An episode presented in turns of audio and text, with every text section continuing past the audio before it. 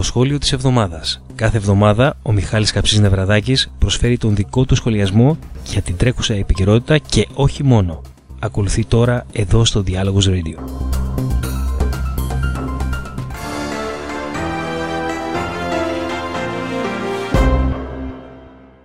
Σήμερα στην εκπομπή μας είχαμε την ευκαιρία να ακούσουμε συνέντευξη από άτομα που σύμφωνα με έναν δημοσιοκάφρο από γνωστή φασιστερή ενημερωτική ιστοσελίδα στην Ελλάδα δεν είναι αληθινό. Η Ντέμπορα Μπέρμαν Σαντάνα, η καθηγήτρια που ακούσατε σήμερα στην συνέντευξη που παρουσιάσαμε, δεν είναι αληθινός άνθρωπος, αλλά δημιούργημά μου σύμφωνα με αυτόν τον δημοσιογράφο, που μάλιστα έχουν δημοσιεύσει άρθρα του και στο πρώτο σελίδο των New York Times. Ισχυριζόταν ο ίδιος με άκρος δυσφημιστικό και συκοφαντικό τρόπο ότι δημιούργησε αυτό το εικονικό άτομο για να φαίνεται ότι ο διάλογος έχει ακόλουθους. Το αναφέρω αυτό το γεγονός έτσι για να ξέρουμε κι εμείς ποιες είναι οι φωνές που εκπροσωπεύουν την Ελλάδα στον τύπο του εξωτερικού. Αυτή δυστυχώς είναι η ποιότητα της δημοσιογραφίας που υπάρχει στην Ελλάδα, στον χώρο της υποτιθέμενης αριστεράς, από άτομα και μέσα ενημέρωσης που δυστυχώς πολλοί συμπολίτες μας τους παίρνουν ακόμα στα σοβαρά.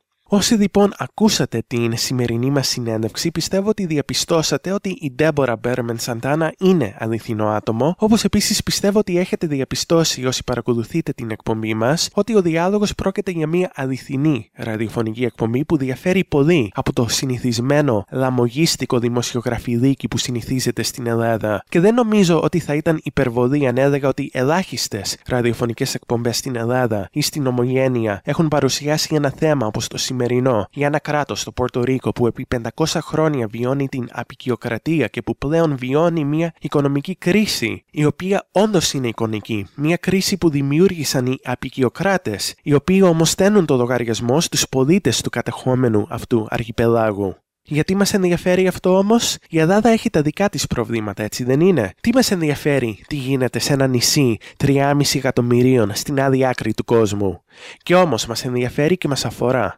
Μας αφορά επειδή υπάρχουν τρομακτικές ομοιότητες τόσο στο οικονομικό και πολιτικό κομμάτι της κρίσης που βιώνουν οι δύο χώρες, όσο και στα μέτρα που ακολουθούνται για αντιμετώπιση αυτών των κρίσεων. Ακόμα περισσότερο μας ενδιαφέρει γιατί είναι μια ένδειξη για κάτι που πολύ εύκολα ξεχνάμε στην Ελλάδα της μουρμούρας, της μιζέριας και της αυτοαπαξίωσης. Ότι για την κρίση δεν φταίνε οι τεμπέληδες και μη ανταγωνιστικοί και πολύ σπάταλοι και άχρηστοι Έλληνες που δεν παράγουν τίποτα μιλάμε για ένα παγκόσμιο φαινόμενο, για τεχνητές κρίσεις που δημιουργούνται από συγκεκριμένα κέντρα αποφάσεων και που στη συνέχεια δίνουν την αφορμή να εφαρμοστούν συγκεκριμένα πολιτικά και οικονομικά μέτρα, που τυχαίνει να είναι πανομοιότυπα όπου και αν έχουν εφαρμοστεί. Είτε μιλάμε για την Ελλάδα, είτε για το Πορτορίκο, είτε για την Αργεντινή πριν το 2001, είτε για την Ισπανία και την Πορτογαλία και την Κύπρο και την Ιρλανδία και την Ιταλία σήμερα. Οι ομοιότητες είναι όντως πάρα πολλές. Το Πόρτο Ρίκο δεν έχει το δικαίωμα να κλείσει εμπορικές συμφωνίες χωρίς την έγκριση της Ουάσιγκτον. Το ίδιο ισχύει και για την περίπτωση της Ελλάδας που πρέπει να ακολουθεί τους κανόνες της λεγόμενης ευρωπαϊκής κοινής αγοράς. Στο Πόρτο Ρίκο έχουν τρομοκρατήσει τους κατοίκους ότι αν διεκδικήσουν την ανεξαρτησία τους, ότι δεν θα μπορέσουν να επιβιώσουν, ότι θα έρθει καταστροφή. Ακριβώς το ίδιο πράγμα δεν είναι τα πολιτικά και δημοσιογραφικά κοράκια και την περίπτωση εξόδου της Ελλάδας από την Ευρωζώνη και την Ευρωπαϊκή Ένωση. Το Πόρτο Ρίκο έχει χρησιμοποιηθεί για την φιλοξενία στρατιωτικών βάσεων των Ηνωμένων Πολιτειών και το ίδιο ισχύει στην Ελλάδα με την περίπτωση της Σούδας και με την υποσυζήτηση πρόταση που σκέφτεται να υιοθετήσει η κυβέρνηση της Φασιστεράς και της Παρακμής για την δημιουργία Αμερικάνικης βάσης επανδρόμενων αεροσκαφών στην ελληνική επικράτεια. Στο Πόρτο Ρίκο λένε στους πολίτες ότι το νησί τους δεν παράγει τίποτα, ότι οι ίδιοι είναι τεμπέληδες και μη ανταγωνιστικοί και το ίδιο ακριβώς ακούμε στην Ελλάδα από τους κατά τα άλλα φίλους μας, τους Ευρωπαίους, και ακόμα και από πολλού Ελληνόφωνους που μισούν τη μέρα και την ώρα που γεννήθηκαν Έλληνες. Στο Πόρτο Ρίκο δεν διδάσκουν την ιστορία του νησιού στα σχολεία και αυτό πάει να γίνει και στην Ελλάδα, όπου εδώ και χρόνια μαθαίνουν τα παιδιά ότι είναι Ευρωπαίοι πρώτα και μετά Έλληνες. Κάτι που επίσης είχε δηλώσει ο κατά τα άλλα ηρωικός Γιάννης Βαρουφάκης.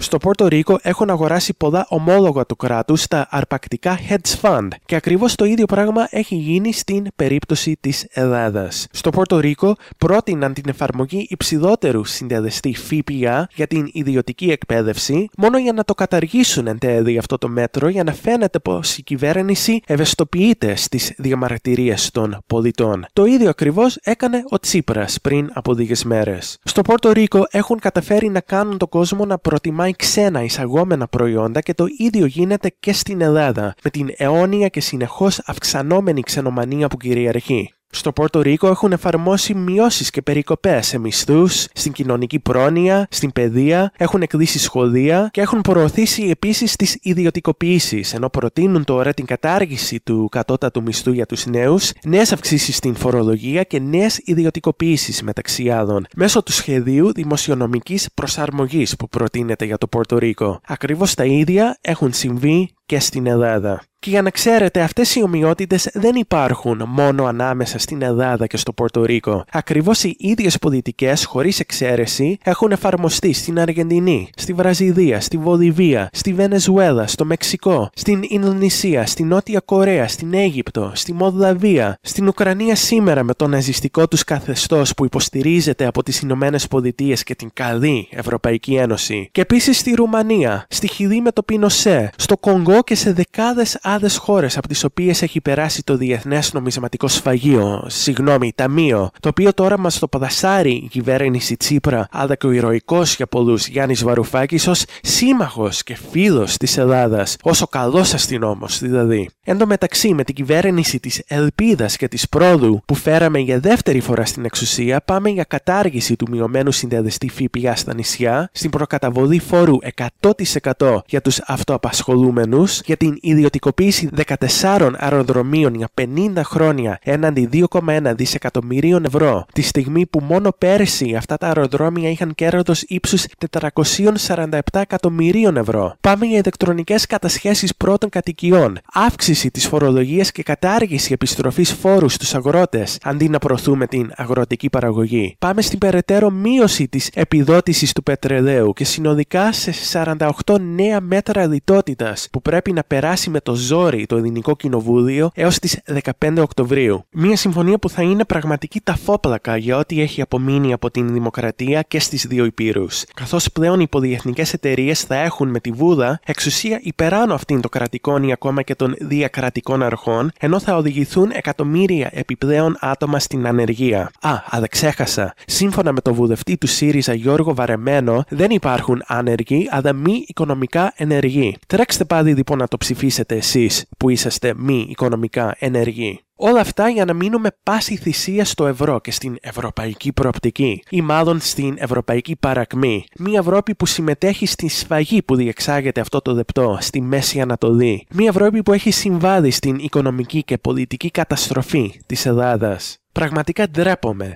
Ντρέπομαι για το φόβο που βλέπω καθημερινά. Ντρέπομαι για την κατάντια της χώρας και ντρέπομαι ιδίως για την κατάντια του Έλληνα και ιδίως για τη γενιά μου, για τους νέους, που θεωρούν τον εαυτό τους Ευρωπαίοι και όχι Έλληνες, για τους οποίους η ξενομανία και η ξενοδατρία θερίζει, που φεύγουν από την Ελλάδα και κρύβουν ότι είναι Έλληνες. Και όλα αυτά να γίνονται με την πλήρη συνένεση των γονιών τους, που δεν έχουν ιδέα τι γίνεται στο εξωτερικό, αλλά ξέρουν πολύ καλά τι κάθε σαχλαμάρα που τους ταΐζει το Press Project, το Sky το Real FM, η Καθυστερινή και το Μούγκα μου και που μετά τρέχουν πάλι και ψηφίζουν τους ίδιους για μια επιδοτησούλα, για ένα διορισμό, για μια χάρη, ένα βοδεματάκι, μια εξυπηρέτηση, αντί να ανοίξουν τα ματάκια τους και να μάθουν κάτι για το κόσμο και ποιοι πραγματικά κυβερνάνε. Όπως είχα πει και στην προηγούμενη εκπομπή λοιπόν, ντροπή σας και εις κατώτερα.